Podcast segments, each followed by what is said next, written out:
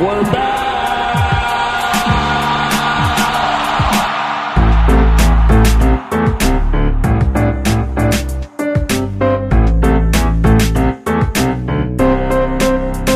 Just give me another beer.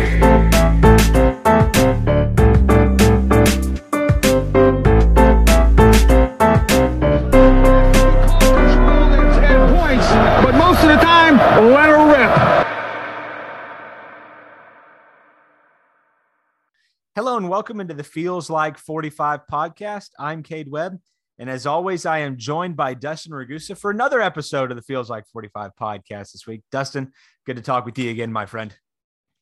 We're back, and you know, to the listeners out there, we're recording this the same day as the Eddie one, so we're just being real fake right now, trying yeah. to make y'all think it's two separate days. V- volume. I mean, we're we're a stat sheet stuffer in terms of the amount of content we're putting out. But yeah, who cares how the people should love? Made? People should love what we did this offseason, giving them two episodes. Yeah, just you know, I mean, I, my wife's probably going to divorce me after the offseason. We're not well, even in football. Well, the scrolling disclaimer. I mean, if we had video, is just don't get used to this. Don't get used to this. Don't get used to this. I mean, that that's the fact of the matter. I mean, we we get these great guests on. I mean, earlier in the week, we had Eddie Radosevich on from Sooner Scoop dot com, franchise in Oklahoma City. I mean, just another fantastic guest that we've been lucky enough to have on these on these episodes that have run a little long. So it's like, we'd rather give you something you can digest and then take a break and go listen to Joe Rogan or whatever you listen to, and then come back the next day when we when we roll another one out. So you don't care how the sausage is made. The only thing is we're just throwing content at you. So, so buckle up. Yeah. And, and you're right, kid. The guests, we appreciate everybody coming on. It's been awesome. We had fun doing it. Next year, maybe we'll start a little earlier and we can throw some more teams in there. As we explained before we started doing it, you know, we, we wanted to try to take the teams we thought were kind of the top. So, you know, the O U's, the Texas, the Baylor, we threw T C U in there, K State, and you know we left off Iowa State, West Virginia. We'll, we can get those in there next year. Try to find some guests. And the other thing was we kind of knew these people already, so it helped out a little bit. But the guests were awesome, and we really appreciate them coming on. I, we think you got. Hopefully, you guys really liked all of them, and uh, we're gonna plan on doing it again. Yeah, a fun series. I mean, we I learned a lot. I mean, going back all the way to our first one to Sam Bradshaw, Sikkim three sixty-five, Jamie Plunkett. My brother taught me some stuff about Kansas State. I mean, it's a good good off season, and it was a really nice way to spend it. I mean, here's the deal: the rest of the Big twelve is going to have to get much better because I I don't know if I want to tune in to a K U. All the time. Yeah, I mean, am I going to tune into a K U preview? Probably not. So, uh, well, sure, we'll probably skip them. Yeah. Anyway. Right, right. Well, I mean, Dustin, let's get right into it. I mean, several things to get to. And again, a thank you uh, to you and Randall last week for for holding down the fort on the podcast. I greatly appreciated it. Some stuff personally came up. Everybody's good. We're doing great. Um, so again, just thankful for that. But I mean, it's it's everybody's favorite uh, conversation. And probably if if I had to say, your second favorite topic behind realignment is preseason polls. Do I have that right? You do. You know me so well, Kate. I do love a good preseason poll. Yeah, I, I actually I, I knew that about you one hundred percent. But I mean, Oklahoma State coming in at number twelve in the A P. I mean, just your your thoughts on that. I, I think it's appropriate. I think they have enough questions on defense to be in that spot. Um, ultimately, I really have only one thought, but I want to open it up to you first before I give you that. I don't want to taint you. Just on their overall, just ranking. Yeah, they're at twelve. I mean, what do you what do you think about that? I think it's fair. It's honestly kind of weird that the coaches poll came out with them at what eleven, and then yeah. they're twelve in the A P. Normally, you see some fairly large discrepancies once you get past like one, two, three, four, five in those polls. But I, I think it's fair. But Kate, it's it's hard for me because you know I'm. I'm a pretty optimistic fan. I do try to be reasonable and truthful in my analysis, but I liked him at twelve. Uh, you and I have said, what, ten-win season, I think, is where we've kind of landed. And I I believe twelve would be right around that area if they were to win that many games and win their bowl game, stuff like that. So that ten eleven win area. I, I think it's fair. I don't I don't love how O U, Baylor, and O S U are, like, jumbled. Yeah, I don't polls, like it either. Like it feels right, lazy. Right next to each other. I know Oregon's kind of in between Baylor and O S U right now at eleven, but It's not my favorite thing. I do love that Texas is not included. That's funny and good for me. Um, and, you know, just my overall psyche there, just having them out. But what's, what's your take, Cade? I don't really have any like hot takes yeah, on no. O S U's spot in this poll. Well, you know, and, and neither do I. I think we're both pretty anti-hot take. This is, this is one of those topics you have to discuss, though. And I do have a thought. I mean, I, I really think there's a case to be made for Baylor, Oklahoma, and Oklahoma State to be interchangeable. I mean, if you had Oklahoma State at nine, Baylor at ten, and O U at twelve, I would have said, yep, makes perfect sense to me, because they are just kind of like thrown out there on that list. It feels like the voters didn't really quite know what to do with them, and so they just put them somewhere close to each other. And it's it's not unreasonable. I think this conference race is coming down to the last weekend, maybe even coming down to a head-to-head, you know, three-way tiebreaker type of scenario with how good I think those teams are going to be. Um, but, you know, I think the biggest thing for me is I think Oklahoma State has a little more uh, questions answered than even in Oklahoma. And we talked to Eddie about this uh, earlier in the week, but I, I think Oklahoma State's questions have answers. And I f- I don't feel that way about Oklahoma. I think they just have bigger questions. I think I think Brent Venables is going to be a good coach. I think Dylan Gabriel is going to be good. I think Eric Gray, Marcus Major are going to be good. But that's right there, three really important things that do have to go well. And, and Gabriel's got to stay healthy um, to to give Oklahoma, you know, that shot. And so obviously that's contingent upon, you know, health and everything like that. But I, I really think Oklahoma State um, – has more answered questions than even in Oklahoma. And then, you know, you look at Baylor, I, I think they have some questions on defense that maybe we are not talking enough about. I mean, Jalen Petrie is a big loss, big time loss. And, and, you know, I would put that up there with like an Oklahoma State losing Malcolm Rodriguez. Um, but I, I think, I think both of those teams have answers. And so um, again, ultimately I think you could put them anywhere.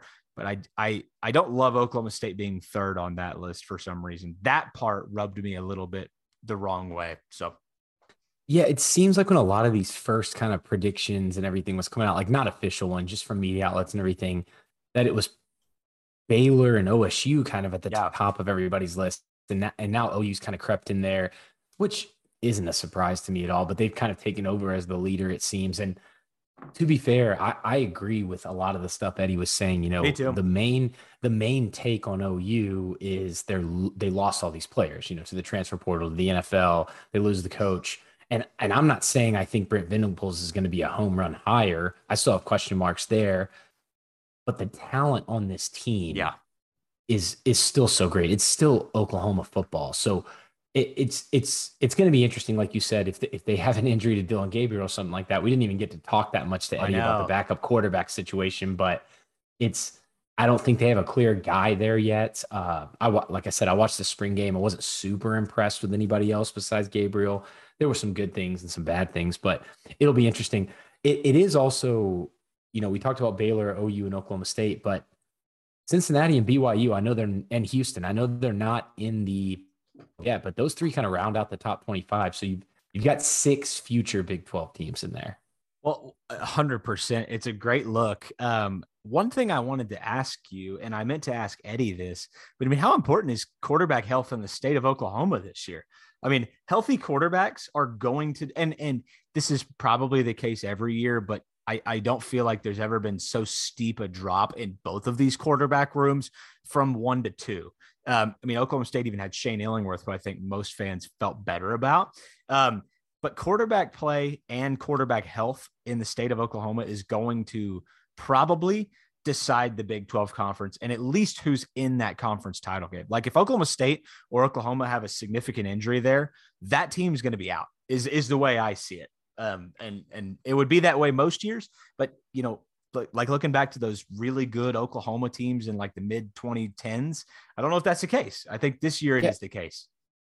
No, you're one hundred percent right. I, if, if Spencer Sanders goes down, I'm not saying I don't think Gunnar Gundy's a good quarterback. Like, like I've mentioned multiple times, I, I was able to go and watch in the spring last year. And I was very impressed. I, you know, I watched a lot of his tape at Stillwater when I wrote about him for Pistols Firing. I think he's a really talented player. I really like Garrett Rangel. I, I just, if Spencer Sanders was to go down, I don't think, I think Oklahoma State's ceiling drops significantly. Like if you're saying it's a ten eleven win, if Spencer Sanders was to go down in game one, I, I think your ceiling becomes what? Seven? Seven? Yeah. At, at real, realistically, and not trying to be hot takey with that either. I, ju- I just think you're right. And same thing for O U. They've got a lot of talent. You know, they've got the four-star guy. Can't think of his name off the top of my head. And they've got they've got some transfers from other schools. But Dylan Gabriel is their guy. And if he goes down, especially with this connection with Jeff Lebby and everything from their time at U C F, and then, you know, Heupel kept running that same offense the next year when Lebby was gone. So it, it's huge. It's really huge in the state of Oklahoma, that starting quarterback position. Yeah. So if you want to keep them healthy. Yeah, I mean, we're going to get K State and Texas in the Big twelve title game if that if that happens. So, hey, one one last thing. You said it about the uh, new Big twelve members. I wanted to uh, ask you if you saw this tweet from the Mountain West today. Um, it was five teams in the A P top twenty or top forty-four. Did you happen to see this? The, the old top forty-four because of the the get in yes, votes. Yes. I do like that. They said same as the Big twelve. More than the Pac twelve because they had five teams in the top forty-four. And I'm like, which of those teams is, is sniffing one of the top teams in the Big twelve? I, it was, it just cracked me up. It's almost like when you're, you know, your monthly numbers aren't up to snuff and you're like, well, I gotta, I gotta figure out the narrative here. That's what I felt. Yeah. Like. You change, you change the uh, K P I. Yeah. You change the metric. Exactly. But, yeah. And Cade, you know, I, whenever I count or listen to anything off, especially on this podcast, I always go up to forty-four. Yeah. Well, I mean, feels like forty-five. Yeah, exactly. I mean, one hundred percent. what are, what are we doing here? That is our number. Yeah. Well, I mean, great, great stuff. I mean, the A P poll is, it is like the, almost like last shoe to drop before we, uh, um, before we actually get into football. And I know as a kid, like for me, when the A P poll came out and I saw that single digit next to Oklahoma State's name for the first time ever, how cool that was in the moment. Um, and, and, you know, I think some of that luster's worn off as Oklahoma State's been as good as they've been uh, recently. But uh, yeah, I, I remember as a kid, I think whenever they went and played Georgia and they were number nine preseason, it's a pretty cool moment. I think a lot of people probably do look forward to it. So anyway. Yeah, um, I agree. I, it's, it's a fun, it's a fun convo to have about the top twenty-five. I, like I said, I, I know you made the joke earlier, but I do, I do like when the A P cult comes out. I do, I do remember like as a kid and even yeah. now counting down the days or like once they announce and they're going to release it just to see where L S U was at. Uh, a lot of times when I was growing up, they weren't ranked until a little bit later on into my teenage years. They started becoming, you know, really good, but it was all, it was always a favorite thing of mine. So yeah, no doubt. Well, I mean, let's, let's flip it over to you for some notes from fall camp. I mean, last week's podcast was full of great information. So if you haven't listened to that, go back and listen to it. I mean, it broke down extreme camp, what, the, what we saw there. Um, and I mean, Dustin, any updates from you, I mean, about from fall camp from this week on? Yeah, Cade, I, I think this time, you know, so I got a little rambly last time as I tend to do. So we'll try to go maybe position group by position group this time. You can help me keep on track. Yeah, you said you said I would get mad. That's not the case. It's not the case at all. I love when you go off topic. Not not so much mad, just like how do I keep this on track if he's just going to ramble, create like talk wide receivers and then D line and then back to wide receivers. But um, just just in general, some notes. Oklahoma State, if you didn't know, they're literally in the heart of fall camp. I think it's six days of practice in a row, and their their first off day after that is tomorrow, which we're recording on Tuesday, so that'd be Wednesday, August seventeenth. Gundy said it's been very physical. They're not going to the ground. For anyone that gets worried about that, I know I mentioned how physical they were being last week a bunch, and then we've heard about some injuries that we'll get to. They're being physical, but in a safe way. Obviously, they've got the helmets on, which I'm sure you saw. They talked a lot about those on Hard Knocks. If you watch that, they've got the special helmets. They're not going to the ground. It's just hitting, wrapping up in live eleven on eleven. They're not going to the ground. They will do that during fall camp, but they're not doing it right now. They're getting these guys kind of fully up to speed. They did the full uh, Sunday special teams practice. They do a cool practice where it's a lot of the newcomers get together with the coaches. So the coaches are able to spend more time with them. And that is in full pads. So that's pretty cool. But Cade, let's start off with the bad news, and then we'll kind of go position group by position group. So injuries, and we can kind of take this injuries convo into wide receivers because and, and Cowboy backs, because that's where most of it's at. Gundy actually came out and said that Blaine Green injured his wrist.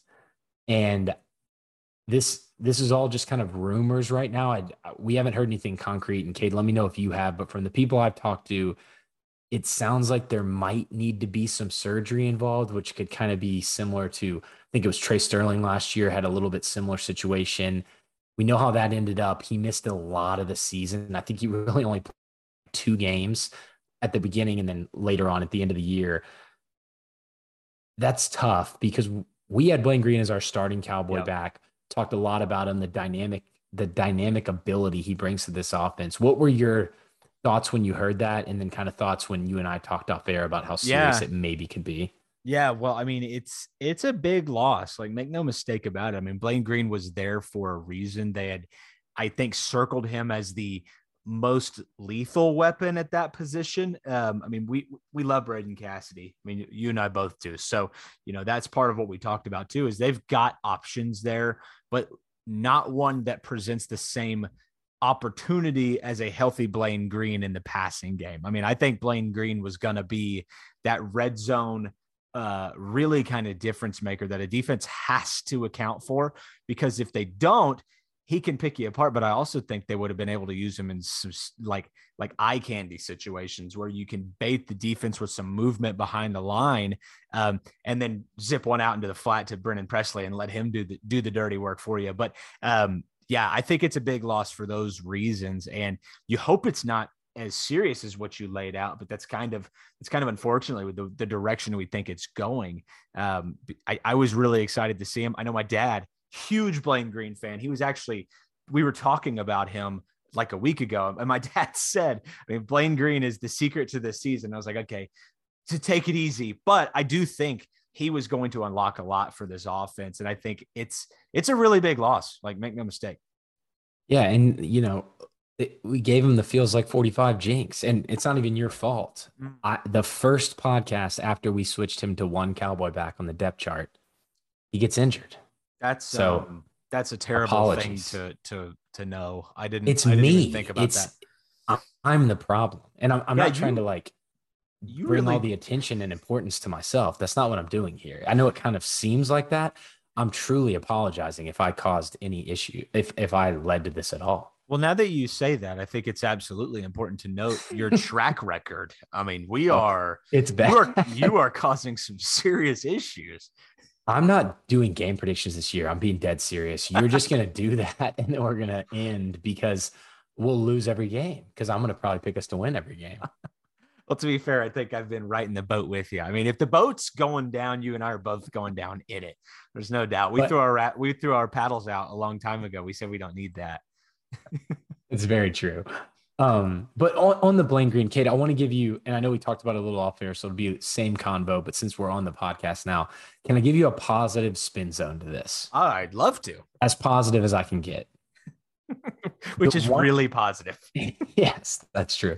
The one thing that this means, talking to my guy Adam Lunn about this, friend of the pod, formerly of Tape Doesn't Lie, which we all wish he would bring back, is that Blaine Green's injury, I'm not saying it's a good thing at all. We need Blaine Green out there. It is a significant blow to this team for all the reasons you mentioned, especially if he's improved as a blocker. You can play ten personnel when you want and eleven personnel when you want with the same guys out there.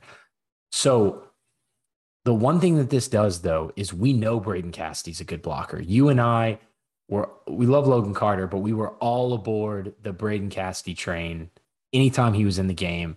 Amazing blocker. He he was one of the key components of the split zone that was so successful for Oklahoma State last year, which is when he comes across, flows against the offensive line, and comes across and sets the trap block on that defensive end or that edge player. This means Cassidy's going to have to play a lot more, and behind him, I believe it's going to be Quentin Stewart, who's actually listed as heavier than Brayden Cassidy. So you're going with two big guys who are blockers. We know Cassidy can block on a team that has inexperience at running back and possibly some question marks on the offensive line. So the one positive that I'm getting to is you're going to have these better blockers out there. Now, if Blaine Green has significantly improved his blocking ability, switching from receiver to cowboy back. Last year, we saw some issues there, especially the, especially in games like the Big twelve championship and things like that. He wasn't able to kind of hold his own on some of those blocks that Cassidy could.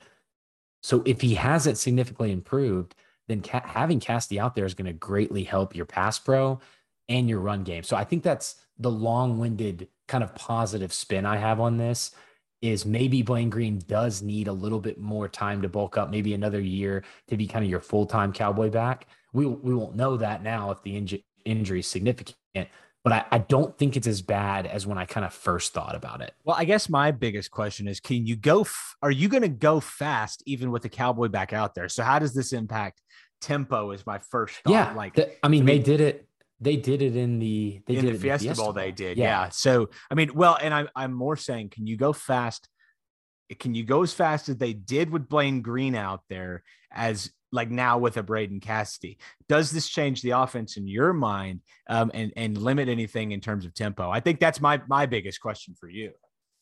Yeah, I I think it I think it limits some things in the passing game yeah. overall. I right. don't know if it limits the scheme, it because the thing is that some of the things you're going to take away in the passing game, and I'm not saying Brayden Cassidy can't catch. I mean, they may throw him the football. He's trimmed down in weight. He's looking like, like a lean two forty. He's got the beautiful mullet and the mustache going. He looks awesome. But the, the thing is, it adds some things in the running game. And again, I'm making assumptions because Blaine Green has had another full offseason at cowboy back. Yep. I don't know much how much he's improved as a blocker. But there's he's I'm I can say with pretty pretty positive certainty that Brayden Cassidy is a better blocker than him still. So I do think that helps you out there. And maybe Oklahoma State's not going to be able to do everything they were going to do if they had both guys, but maybe they do some things better with Cassidy out there, yeah, like that. The split zone, like, you know, putting Brayden Cassidy next to Jake Springfield. If Jake Springfield ends up being the right tackle, if you've got a really speedy, fast rusher on the outside, Brayden Cassidy can throw his shoulder into him with a chip block, give Springfield a little bit more time to move his feet and get his hands on the guy. So just, just a positive way of looking at it. I'm not trying to downplay the injury. I think it's a big loss. I hope what I'm hearing is wrong. And I, I think it could be, because I, I, this is not solid source info that I have on this.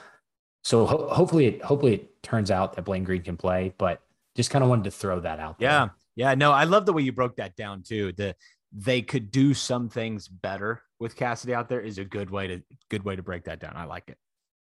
Yeah. Along with, along with that injury, we still have, you know, we talked about it last, yeah. in last week's podcast with Randall about Brennan Presley getting held out of some of the eleven on eleven stuff. It sounds like that's just precautionary. I think it's a lower body injury, and I think they're just holding him out as not to make it a bigger deal, which is why I think Gundy hasn't brought it up like he did with the Blaine Green one. I don't think it's serious. I think it's more of a, hey, let's not put this guy out there in full contact when he's probably our most dynamic offensive player and risk him getting injured more when he may have tweaked something. So I'm not as concerned. I mean, Kay, do you have any big concern there from what you've heard on that one at this time? No, not, not from what I've heard, and not from what, I mean, if he's being held out of contact, but is otherwise, you know, kind of walking through some things, I would be more concerned if he's just straight up not out there. Like that is when, that's when the alarm bells start going off for me. So, um, I mean, and shoot, I really don't mind, you know, the third year player being held out of some of these contact drills. They, they know oh. what it feels like to get hit. Yeah. I saw Polk's report writing kind of a, uh, that's a great point. Cause like, like I'm saying, they kind of broke down all of the Oklahoma State opponents and how their spring's going. So many of the star players for all these teams are not going through full pads, not going through contact. Uh, what's his name for Kansas State? Well, with the crazy last name, the yeah, defensive F- Felix uh, is what yeah. I call him because I yes. can't say his last name because I'm he hasn't stupid. been practicing. Well, so let's just go just really quickly. I mean, Arizona State's star defensive end doesn't look like he's going to play this season is, is kind of the rumor. You look at Felix from Kansas State. Um, there's even, I mean, at Texas, we just had Ian Boyd on. We talked about Junior Aguilar and uh, the kid from Wyoming, whose name escapes uh, me. Nayer. Nayer, Isaiah Nayer. uh, both with torn A C Ls. And Roshan Johnson's hurt as well. Roshan Johnson's hurt. We just talked about, too, uh, T D Roof, who was going to play for O U, uh, season-ending uh, injury with a torn bicep. So you're seeing, like, some really significant injuries take place across the Big twelve right now. And um, you hope that bug stays, stays far, far away. Oklahoma State's been somewhat lucky in that regard, but I mean, uh, they, they're not immune to it by any means. So. Yeah. And uh, along with those, we've got Colin Chetron, who, you know, we talked about last week, and Trace Ford, who are being held out of this stuff, but we know those injuries, obviously Trace Ford with the A C L, Colin Chetron with the ankle. They're going to be worked back in. Gundy already mentioned that these guys are going to get worked back in. So no issues there. But since we talked about all these wide receivers and cowboy backs, let's start with wide receivers, Cade. Randall and I brought up something last week talking about the inside receiver position.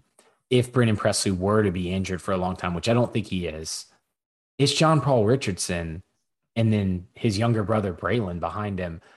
Something we've seen through fall camp, though, is Kale Cabaniss, who you might remember as the hero from the Boise State game. He has been getting a lot of run inside.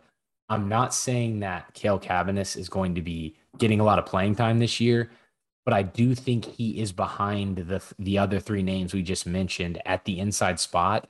And that was a question you and I had. Who else is playing inside receiver? Are they going to put Rashad Owens or Brayden Johnson back there? And I still think they might if there were some injuries, but I think Kale Cabaniss is that next guy up in line there. Yeah, and that's interesting because his name's been thrown around a lot this offseason. Like, there's a lot of photos of him. If you pay attention on social media, um, you'll see some of the twos on the defense uh, going up against him. And so that's actually the first time I noticed that. I think it was Cameron Epps who made a ridiculous one-handed interception. They put it out there on social media, and um, it was Kale, uh, Kale Cabaniss who was uh, – the the receiving player on that play. So that's the first time I thought maybe he's in the twos, and that's what we're kind of thinking. Yeah, and he's super athletic, has super athletic family. And oh, yeah. I, I, I'm not – I don't think it's an issue. I don't know if it'll ever get – even even if there were a lot of injuries, like I said, I think you move a Brayden Johnson or put a Rashad Owens there, which Rashad Owens, I don't know how much video and images you've seen of him from spring and fall, but – if they put that dude at inside receiver, he's going to be the biggest inside receiver of all time. His Can I interest you in, in a like little as big as my body? Can I interest you in a little slot fade to Rashad yeah. Owens? I think, I think Rashad may be on the outside now full time, but I do think like a Brayden Johnson or something like that. And, you know, we've talked about him. This is a guy that I said I didn't think was going to play a lot. I thought he was going to be a special teams guy, maybe kick return, punt return, and maybe some gadget plays here and there. But Braylon P- Presley is apparently impressing, and I'm not saying I'm surprised by it. I just thought due to his size, he may need a little bit more time, especially not coming in the spring.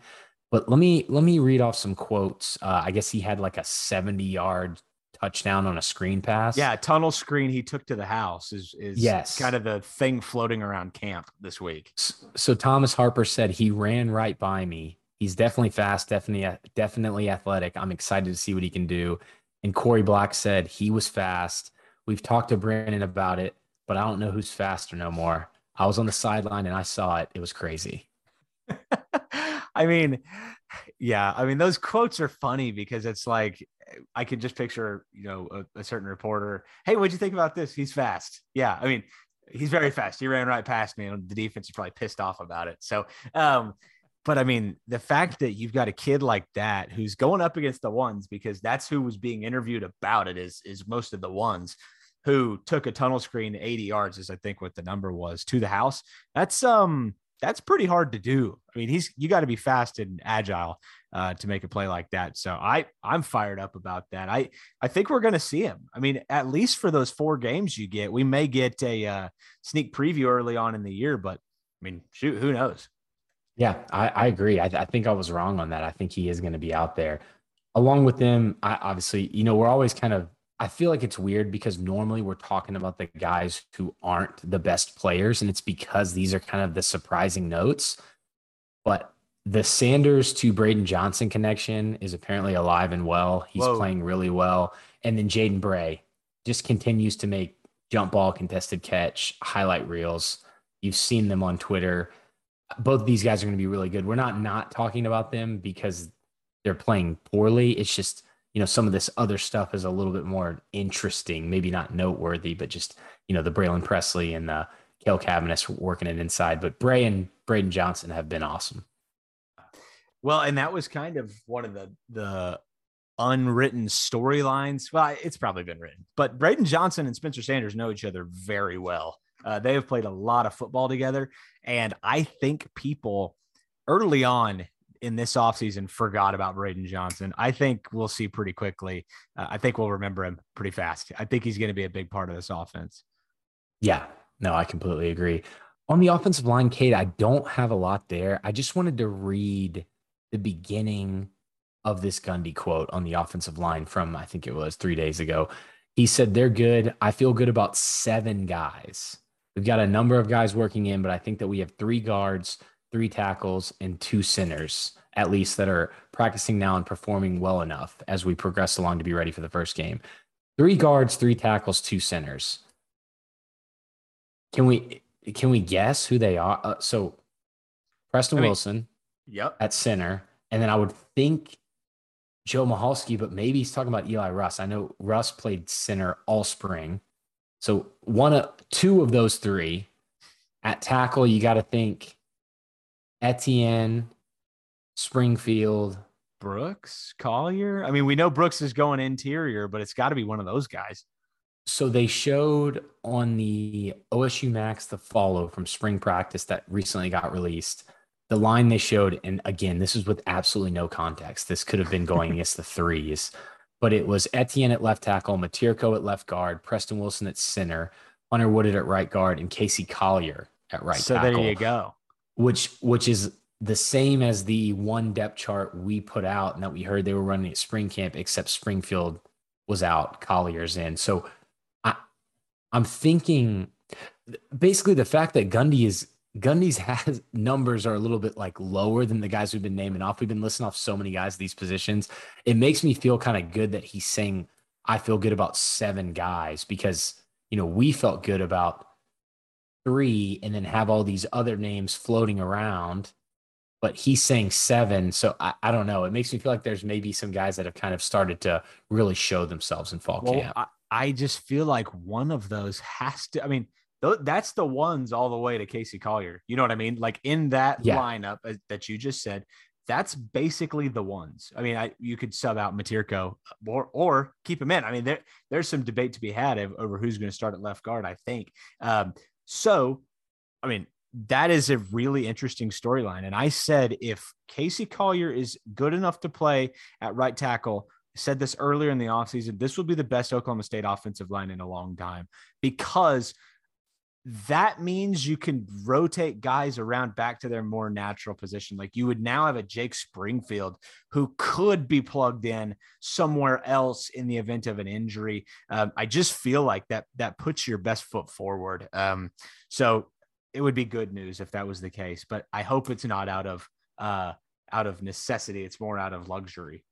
No, I completely agree. And my last kind of point on it is, you know, the three, three, and two that he mentioned with the three guards, three tackles, two centers, that means some of these transfers have to be playing well because right. they have to be in those numbers. And let, I mean, unless he's talking about young guys or walk-ons, I, I think you've got to have some of those guys whose names we've talked about, the Brooks, the Collier, these guys have to have been performing well to be in that list. But, you know, Gundy, he, He throws crazy numbers out there all the time, so maybe we're reading too much into it. But along with the O-line, the linebackers, Xavier Benson, he's obviously been performing really well. I think he's kind of standing out above everybody else right now. And then you've got your Mason Cobb, your Lamont Bishop, your Jeff Robertson, your Nick Martin. I think all those guys are also playing really well, but I think Benson has been a highlight for this linebacking core. He looks in the videos, he looks a little slender, but I know he's more of a weak side guy and he plays really well in coverage.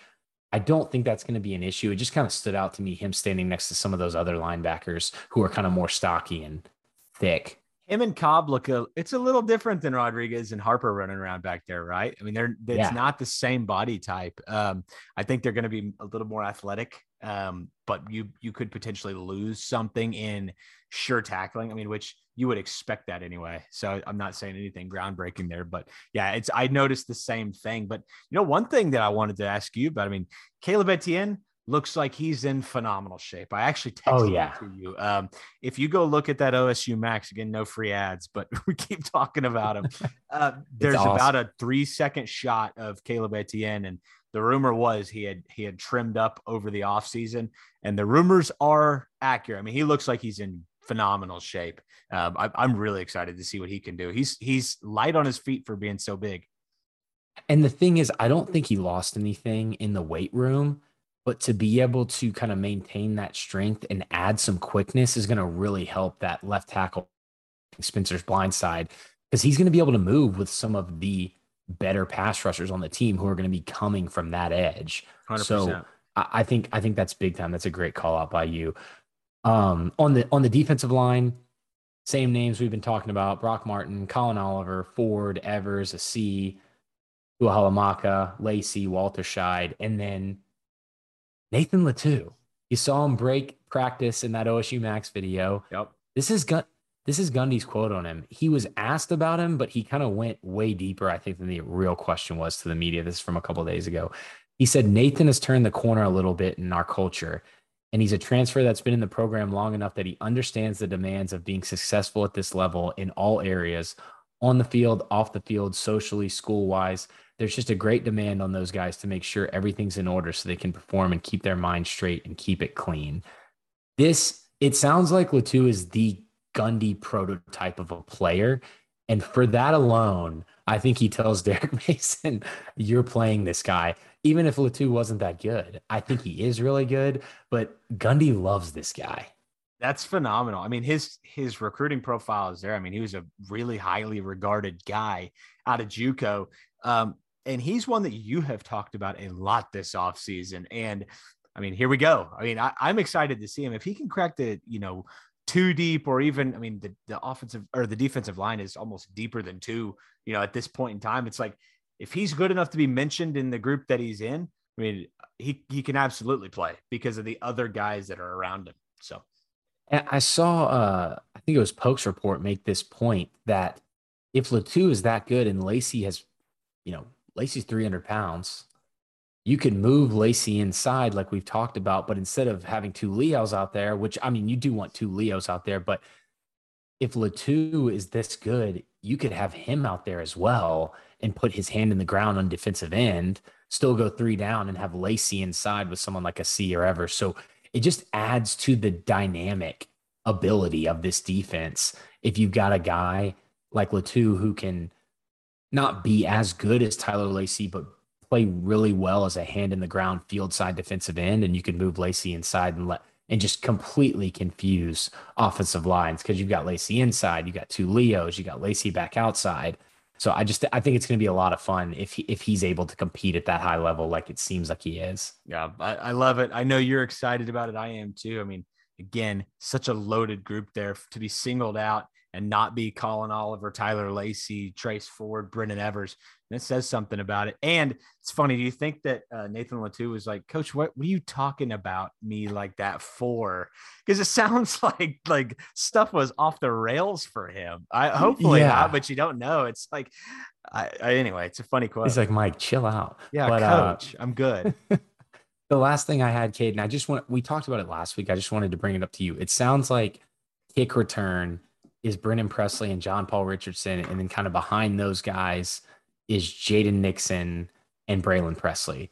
So yeah. How do you feel about that group? Is that, I mean, could you ask for a better group? I think those are all the guys we were asking for. I, re- I mean, I really think in terms of speed and sure-handedness, I think Braylon and, or I'm sorry, Brennan and John Paul Richardson being your one there makes all the sense in the world. I mean, sure-handedness, speed, elusiveness, that's what you want back there, but ultimately sure-handedness. And then, I mean, we, we've said, can you see Braylon and Brennan? And the rumor is we will see it. I mean, that, the, the expectation is that might happen at some point uh, this this season. So um, do you think they'll have any sort of like special gadget, special teams play when those two guys are back there? I mean, who really knows? I can't wait to see what happens. Yeah. The other thing about John Paul Richardson too, the sure-handedness, but he's very fast. I think he is very fast. Just, I think, you know, not that Dylan Stoner wasn't fast, but you know, he's wearing the same number. He's, he's playing that slot position. You kind of just compare those guys. John Paul Richardson is faster than him. Oh yeah. He's no doubt very about fast. It. Yeah. So yeah, that's, that's, I love that. It, when you think about, you know, like I just didn't want it to get, when you think about John Paul Richardson, you think about how he has no drops. That's not all he can do on kick return. He can also take off down the field, and oh. he's got big playability as well. Yeah, great call there for sure. Okay, that's all I've got on football. Well, that was phenomenal. You're getting me jacked up here at nine fifteen on a Tuesday night for football. I mean, we're next time we talk, we're going to be a, almost like just over a week away from from the start of the season. I yeah, we're gonna, can't wait. We're going to be previewing Central Michigan soon. Unbelievable. Well, uh, Dustin, before we move on, we got a couple of basketball notes to get to, believe it or not, on August fifteenth uh, or August uh, sixteenth today is. But before we do that, I do want to take a quick break and say thank you to the sponsor of the Feels Like forty-five podcast, Price Buckley with Edward Jones. Price is the fourth generation in his family to graduate from Oklahoma State University, and he loves working with fellow alumni. Price uses a personalized approach to build a custom investment strategy tailored to your unique goals and circumstances so that you can turn your ideal future into a reality. You can reach Price at four six nine, seven five seven, zero two nine zero or on his website at edwardjones.com forward slash price hyphen Buckley. And that's spelled B U C K L E Y. Dustin, I mean, this is a uh, a couple of interesting notes on basketball. Number one, let's start here. Let's start with the good news first. Jamyron Keller, um, a three-star point guard. Some some websites have him ranked as four-star. Um, commits to Oklahoma State this last week, and things had started to trend that way. I don't even know if you and I had even talked about Jamyron Keller before on this podcast. If so, it was very sparingly. But this is a guy Oklahoma State's been on for for some time now, and uh, commits. six one combo guard. Um, really, I would expect to kind of plug into that. Uh, you know, his recruiting profile kind of reminds me of an Avery Anderson just in terms of stature. And then you look at, like, I think style of play. John Michael Wright would be, you know, my comp just in, when you go yeah. look at it. But he's he's pretty explosive. I like him a lot. Yeah, so do I. Like you said, his recruiting profile, K State, T C U, Texas, V C U, Saint Louis, Oral Roberts. A lot of good schools coming after this guy. He's joining. So it's now him and Brandon Garrison. I think when I looked earlier today, Oklahoma State was ranked thirteenth on two forty-seven. We wanted them to get two guys. You know, Boynton's been big on getting guys who can play point guard and guys who can shoot. So you've got a guy who can play point guard, and he really can do more than that. I know he's only six one, but if you watch his highlights, he'll go down there in the post. He's guarding bigger guys. The only concern I think I have with him is his three-point shooting, but again, if he's a facilitator, he can work on that. He's going to be a really, really solid player, I think, at Oklahoma State. And he kind of he's kind of blown up recently yeah, in the U I B L circuit, averaging a, a double figures, uh, like four rebounds, I think I had written down, a few assists, almost a steal in twelve games, shot almost fifty percent from the field, and basically kind of was one of the main components on his team. I think they went undefeated at the Peach Jam, I believe is what I saw. So it it's a big get. I think it's flying a little bit under the radar since football season's about to start. But I think having Jamyron Keller and Brandon Garrison as your recruiting class for twenty twenty-three is big time. Yeah, no doubt. And I think there were, I mean, there was some concern over uh, this recruiting class two months ago before Brandon Garrison committed. And now I think you've got, I mean, Brandon Garrison, I, I'm a huge fan of. Um, now you've got a, a guy in Jamyron Keller that I think really rounds out that that. freshman class, and then you're, I mean, you're gonna have to reload in the portal. There is no doubt about it. I mean, they, they're gonna lose a lot in this coming offseason. Um, so I mean, they, they'll they'll have to reload, but I like the nucleus that they've got here. Yeah, I do. Kay, do you think they get anybody else? I, well, and you're running and, on scholarships. Well, I was more saying next year they're gonna have to reload after this season, right? Um, but do you think they get anybody else in twenty twenty-three? No, because I, I know they're I still like in top. It. They're still in top six lists and things like that. Who was it? Uh, Keanu Dawes put out his the other day, and he has yeah. Oklahoma State listed in there. It, Are, there's no way they take anybody else in this class, I don't, right? I don't think so. It feels like the perfect opportunity to go ahead and take your lumps and take one of those, um, one of those scholarships off the table to satisfy some of the N C A A's requirements. Um, Keanu Dawes, though, might be one of the guys that they say, you know what, if he wants to come here, we'll take him and we'll figure it out later. I mean, I, I really like him, um, but He, they may not. I mean, and you know this, and, and it's no different in football, but it's very noticeable in basketball. There are a lot of non-committable offers. Um, there's a lot of offers that are made on contingencies of other recruits, of other transfer portal prospects even. Um, so, you know, in basketball, it's very noticeable um, when a player – is filling out a, a recruitment graphic. I'm not saying that's what Keanu Dawes is doing. I really think Oklahoma State would take him if he wanted to come. But I, I think, you know, that's just a, a storyline to watch as you start seeing, as you said, some of these top sixes, top threes, top top eights. Um, a lot of these offers are non like non-committable based on contingencies. So that that that tends to happen in college basketball. Yeah, and they may have another roster spot open up. Not yeah. To, uh... Phenomenal transition there. Nicely done. You're a real pro.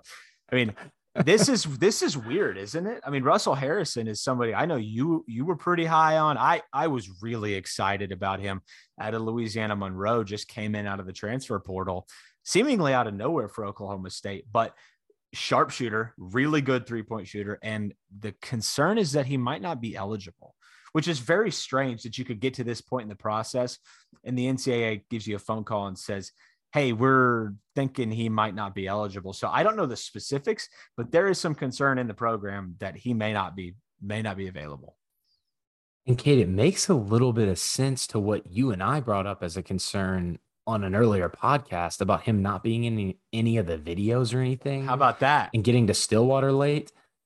And now we hear this. I don't know if those two things are related at all, but I think it would be concerned because he's a shooter, and that's what this team needs more of.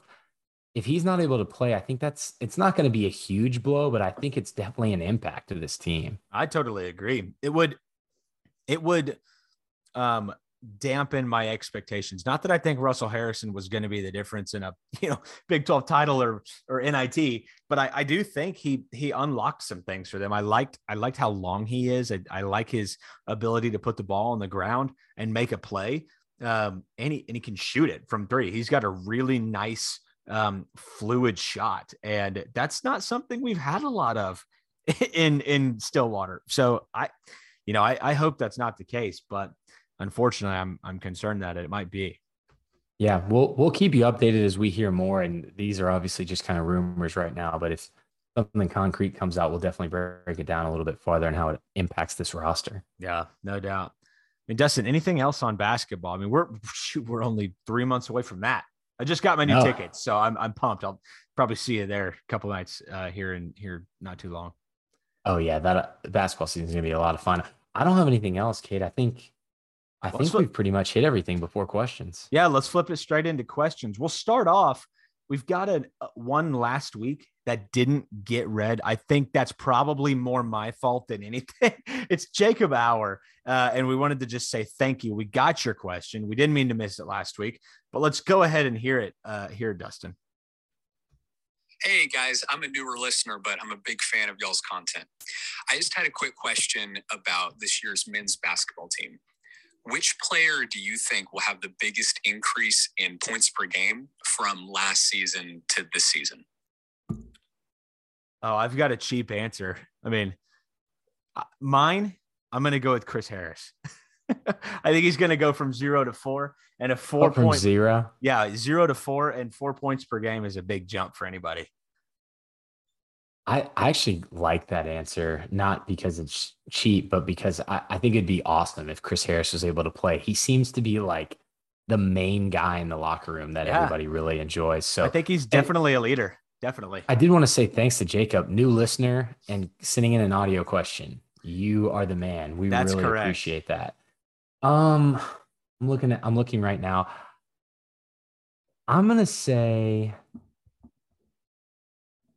I'm going to say Bryce Thompson. I think he gets a little bit closer. He was at ten point six last year. I think he gets a little bit closer to that twenty range. And I think maybe like a seventeen, sixteen, seventeen. And I think a six or seven point jump is going to be the highest on the team. I think Avery can pop back up to like that fifteen range, but that would only be like a three if he gets the sixteen four point jump. You know, Musa Cisse is a guy who you see could pop up from that seven point two, but because he kind of relies on guys to play make for him, and I need to see that we have those playmakers now that Ice is gone, and now, you know, some of these guys that can facilitate before I would, before I would, you know, call him out as the biggest jump. So uh, another, another one that may be cheap just because he got a, a little light playing time last year at times is Caleb Boone. Ah, I like that a lot. Because I think he may start, and he was only at five point eight. I, I think that would be a an easy answer along with the Chris Harris. But if I want to go for like an upside play, I think Bryce Thompson can can really increase his. Yeah, I, I love that. And I mean, if Bryce Thompson's a seventeen-point-per-game player for this team, I mean, they're going to be better than than – even I expect, and I think they're going to surprise. One guy, I, I tweeted this earlier in the week. I am buying all of the Caleb Asbury stock. I think he's athletic. I think he's a three-level scorer. I think he's physical. Um, will quickly be one of the guys in the Big twelve that is like, wait, who's that? Um, I, I, I am a fan, big fan. I love that. And he's a guy that's not talked about a ton, especially with John Michael Wright kind of being who everyone thinks may take over some point guard duties, and then Russell Harrison with some of this news coming out. Seems like Asbury's kind of flying under the radar, so I, I love that call out. Yep, yep. I we'll see what happens, but this this roster, you know, with Russell Harrison, is a contender for top half of the Big twelve to me, and uh, we've been waiting on a team like that uh, in Stillwater. I mean, Cade Cunningham was that team. But it, it was a flash in the pan. I mean, for for a lack of a better word, it was. And uh, just based on the sanctions last year and what led up to that season, now this is a big time year for Mike Boynton. Yeah, no, I completely agree. All right, we've got another one here from Ryan Winkle. Um, if I could operate my my soundboard here. Here we go. Sup, dudes? I want to hear your predictions for who's going to lead the team in sacks, who's going to lead it in tackles for loss, uh, tackles in general, and then who's going to lead in interceptions. A defense question, Dustin. Are we – I mean, why aren't we in the S E C? I mean, we should have asked Eddie that. We're, we're playing S E C football. We're getting asked S E C questions. I, I love it. I love getting the the defense questions. We love talking defense. So, Cade, this one's interesting, because especially when you look at a total tackles perspective, because I believe your top two in total tackles, I just pulled it up, and yeah, th- this was my assumption, but Malcolm Rodriguez and Devin Harper, and then three, Colby Harvell-Peel. After that, Jark Bernard. You don't get a returning player until you get down to Jason Taylor. For tackles for loss, it's Malcolm Rodriguez and then Colin, Colin Oliver. Sacks, obviously, was Colin Oliver, Brock Martin right behind him. And then interceptions, you had Colby Harvell-Peel with three and Jason Taylor with two. So who? Let's go with total tackles first. We'll just do total so you don't have to separate solo and assisted. But who do you think leads the team in tackles this year? Oh, I'm gonna go with uh, I'm gonna go with Mason Cobb. Everything we've heard about him is he's in the right spot, hard hitter. Uh, some have said he's the hardest hitter on the team. That doesn't necessarily lead to volume and tackles, but um, I, I have a hard time seeing it be a Colin Oliver. Teams are going to run away from him, I would think. I have a hard time believing it's Trace Ford. Um, I mean, it could be Trace Ford, um, just knowing that teams are going to game plan against Colin Oliver. Um, I, I'm going to go with Mason Cobb, though. I really think it's one of those linebackers. Yeah, I think linebacker is a safe pick, especially if, and even if he doesn't, even if Mason, uh, Derek Mason goes to kind of more of a Jim Knowles scheme with that kind of spill and kill, I still think going with a guy like Xavier Benson could could get a lot of tackles, and I love the Mason Cobb call out. But we've seen Mason go with this more kind of funnel things back into the middle. Yeah. And if he does that, I, I don't know how it's not Cobb or Benson, unless unless the linebackers are just rotating. But this seems like, and even in the Knowles defense, the top two were Rodriguez and Harper. So yeah. if you go Cobb, I'll go Benson. I think it's going to be one of those two guys. Uh, for tackles for loss and sacks, let's just let's just do kind of those combined, because it'll probably be someone similar up there. I mean, Colin Oliver was first in sacks and second in tackles for loss. Yeah, Brock so, Martin was second in sacks, third in tackles for loss. So. Gosh, I mean, yeah, I mean, they're they're so loaded. Um, it's gonna be one of the Leos, I, I think. Again, like it was for sacks, I I just don't know how much they're gonna rotate. So it makes it a little tough, but no one's even close. Oliver and Martin, that's not that's not a lot. Like, so Devin Harper was next, and then after that it drops all the way off to Tyler Lacey at three point five and Oliver at ten point five. Yeah, I think I think I'll go I think I'll go with Colin Oliver, because I think he's having a double digit sack type of year, but I would not be surprised if it's Brock Brock Martin. Like yeah, with, with the amount that teams are going to scheme away from Colin Oliver, same same thought process. I could see that being a good year for Brock Martin. I agree. I think it's going to be, I think it's going to be Colin Oliver. Dark horse candidate, I'm going to go again, Xavier Benson. I just, I don't know. I, I love the way that Mason blitzes, and I don't know how much he's going to do what he did at Auburn here, but I, I could see some, you know, some fire blitz type things or things like that where he's bringing the linebackers, and Benson is very fast. So I, I'm high on Benson, if you can't tell. But let's just say we'll go with those same two for tackles for loss, just to kind of save a little time. I love the question, though, Ryan. Yeah, it's great. And then interceptions, I think you got to go Jason Taylor. one hundred percent. I, I don't know how you could go anybody else, especially if they're going to play a lot of man, like Mason's accustomed to him, like we've seen Knowles do. I know he went, showed a lot of cover three and some quarters and stuff like that last year, but it's hard for the cornerbacks to make interceptions in a man defense because their eyes are on the receiver. They're turning around or getting their hands up when they see the receiver's eyes widen. Well, Jason Taylor's going to be at that rover spot, which is like the free safety. So he's got the most opportunities if he's just running around. one hundred percent. one hundred percent. So kind of playing center field. It's an easy one for me. It's Jason Taylor. I mean, another one, I, everybody loves Jabbar Muhammad right now. And I think it's just from his ability to cover so much ground. He's crazy fast, pretty rangy. Um, I could see him being number two, even Corey Black. I like our corners better today based on the things I've heard than I did like three months ago. And so, um, I, I, I like it. I, I like everything, but I think it's Jason Taylor. And okay, there's one, there's one I'm going to mention. It's just, I couldn't say it first because then it would be too predictable, but Kendall Daniels. Yeah. I actually didn't expect you to go with that. Um, but I thought that that was like your, as you just said, you got to say it. I love that question, Ryan. I, Cade and I love the ones like that where it's kind of predictions for this season. So we're always down for those. We love all you guys' questions, but those oh, are yeah. always fun for us. So, um, okay, so there was a we went really long with Eddie. You guys will see this. Po- this will come out before this podcast, but we ran out of time for questions. We hit a few of them, but I just wanted to shout you guys out because we hit some of them without actually mentioning your names. Our guy M uh, underscore camera one underscore asking about how Eddie became such a reasonable O U fan. We talked about Murphy's, the Dirties era, and him just really liking Stillwater. Uh, Brian Metcalf asked about Dylan Gabriel, how how Eddie thought he was going to kind of be and where he was going to end up. Eddie's obviously really high on him. If he stays healthy, he thinks he can be one of the better quarterbacks in the league. Our guy, Royal John, asked, better nickname for cigarettes, lung darts, or heaters. I wish we would have gotten that one out to Eddie because I feel like he would have gone a few minutes on that one. Um, I do love that question, though. And I think I think that was it that were directed just solely to Eddie. So the next one, and Cade, unless you had any any takes on any of those that I missed. Uh, no, I'm I'm good on the cigarette talk. Thank you, though. The next we've got uh, Ian Maloney.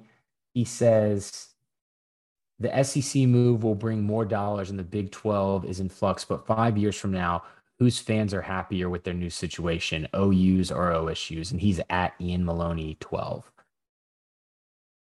I, this one's tough because I think O S U is going to continue to be really good and be at the top of the Big twelve. I'm not, I'm just uncertain on how good O U is going to be in the S E C. I'm not saying they're going to be bad, but if they're not in the title game after the first five years, don't you think their fans are upset? Oh, I think they're extremely upset. That's the, that's so, the thing.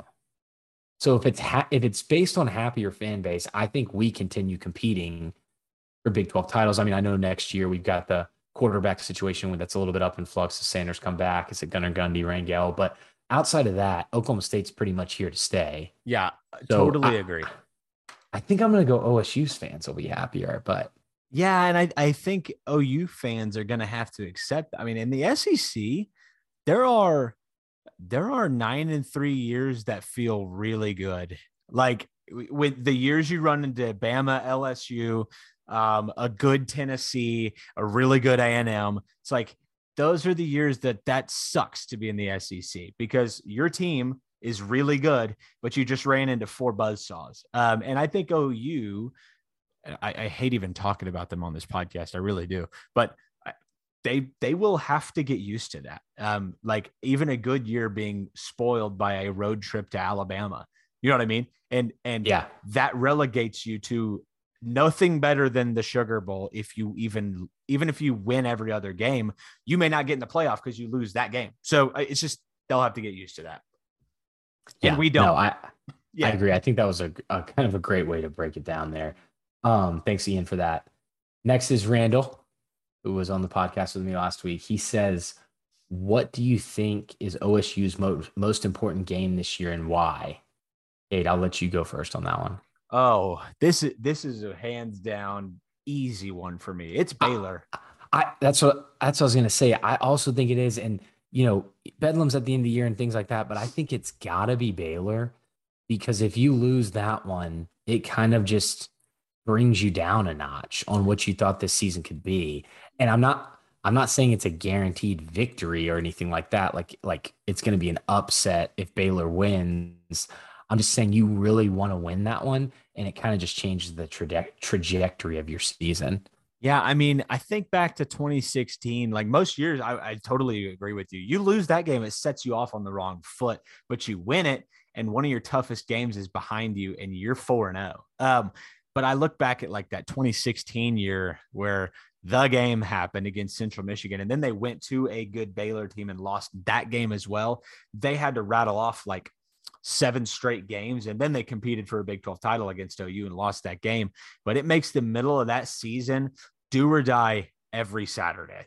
Right. And that's not what you want. I mean, that's that's that's going to be college game day. I mean, I think they there's actually a big game competing against, you know, for that. that weekend. But I, I think that is a, the biggest game in the conference outside of the Red River rivalry this year. Yeah, I agree. I, I think, I think that's gotta be the answer. And there's other ones you could throw on there. Texas homecoming, like I said, Bedlam, but I think, I think you're right. I think that's the answer. The, the last question we got is from Matt Claxton, who always asks awesome questions at Road Crew One. I think we may skip this one for this week and we can come back to it, Cade, unless you want to hit it. He asked thoughts on the O K C Dave survey results. Ooh, I, I am, uh, I am, I can't keep my attention for that long. So I actually didn't take the survey, and I have not looked at the results. So if if you if you can speak to this, we can hit it now. But if not, we can hold this one. Well, next I week actually, as well. You know what? I actually did read through it, and I have some thoughts. But I would love for you to read through it, so that way we can have an educated discussion on it. I mean, there were. There's some really interesting stuff in there that I would want you to see, and then we can talk about it. So let's do that next week. Yeah. Sorry about that, Matt. That's, that's completely my bad. So, hey, Kate, I think you got two it. episodes this week, Matt. So don't, Dustin, don't apologize. Matt, don't be mad. Everybody's good here. If I missed a question, I'm sorry. I tried my best to go back through these before the podcast, but there was some ridiculous conversations going on in the, in the thread, uh, which, I love that you got that we created that kind of, you know, I mean, not that we created it, it was probably more due to Eddie, but that kind of banter in there, but it was very hard for me to pick out the actual questions. So I tried my best. If I skipped you, I'm sorry. D M us and I will, I'll read it next week. Yeah. For lack of a better word, there was a lot of poop flinging going on in our mentions today. There's, there's a zoo in there. I mean, it, it was crazy, but a great episode with Eddie. Uh, you'll get that on Wednesday. And then obviously this one will come out Thursday. So Dustin, I mean, a great week. I'm, we're so close. We're so close. I can feel it. I mean, we start on a Thursday this year and that's a weird feeling, but I mean, this year, I think I'm ready for it. I just needed to get here. Yeah, same here. I'm I'm so ready. All right. Well, let's wrap it up. If you're not already, follow us on the podcast on Twitter at Feels Like forty-five Pod. You can follow Dustin at Dust Ragu and follow me at Cade Webb. Get us to two thousand. We were just talking. We're we're pretty close on Twitter. So if you like the show, uh, retweet us. Get us in in the uh, in front of your friends, and uh, let's get us to two thousand before the season starts. Dustin, good to talk with you, man. Uh, good to see you, and we'll talk to you next week. Go Pokes.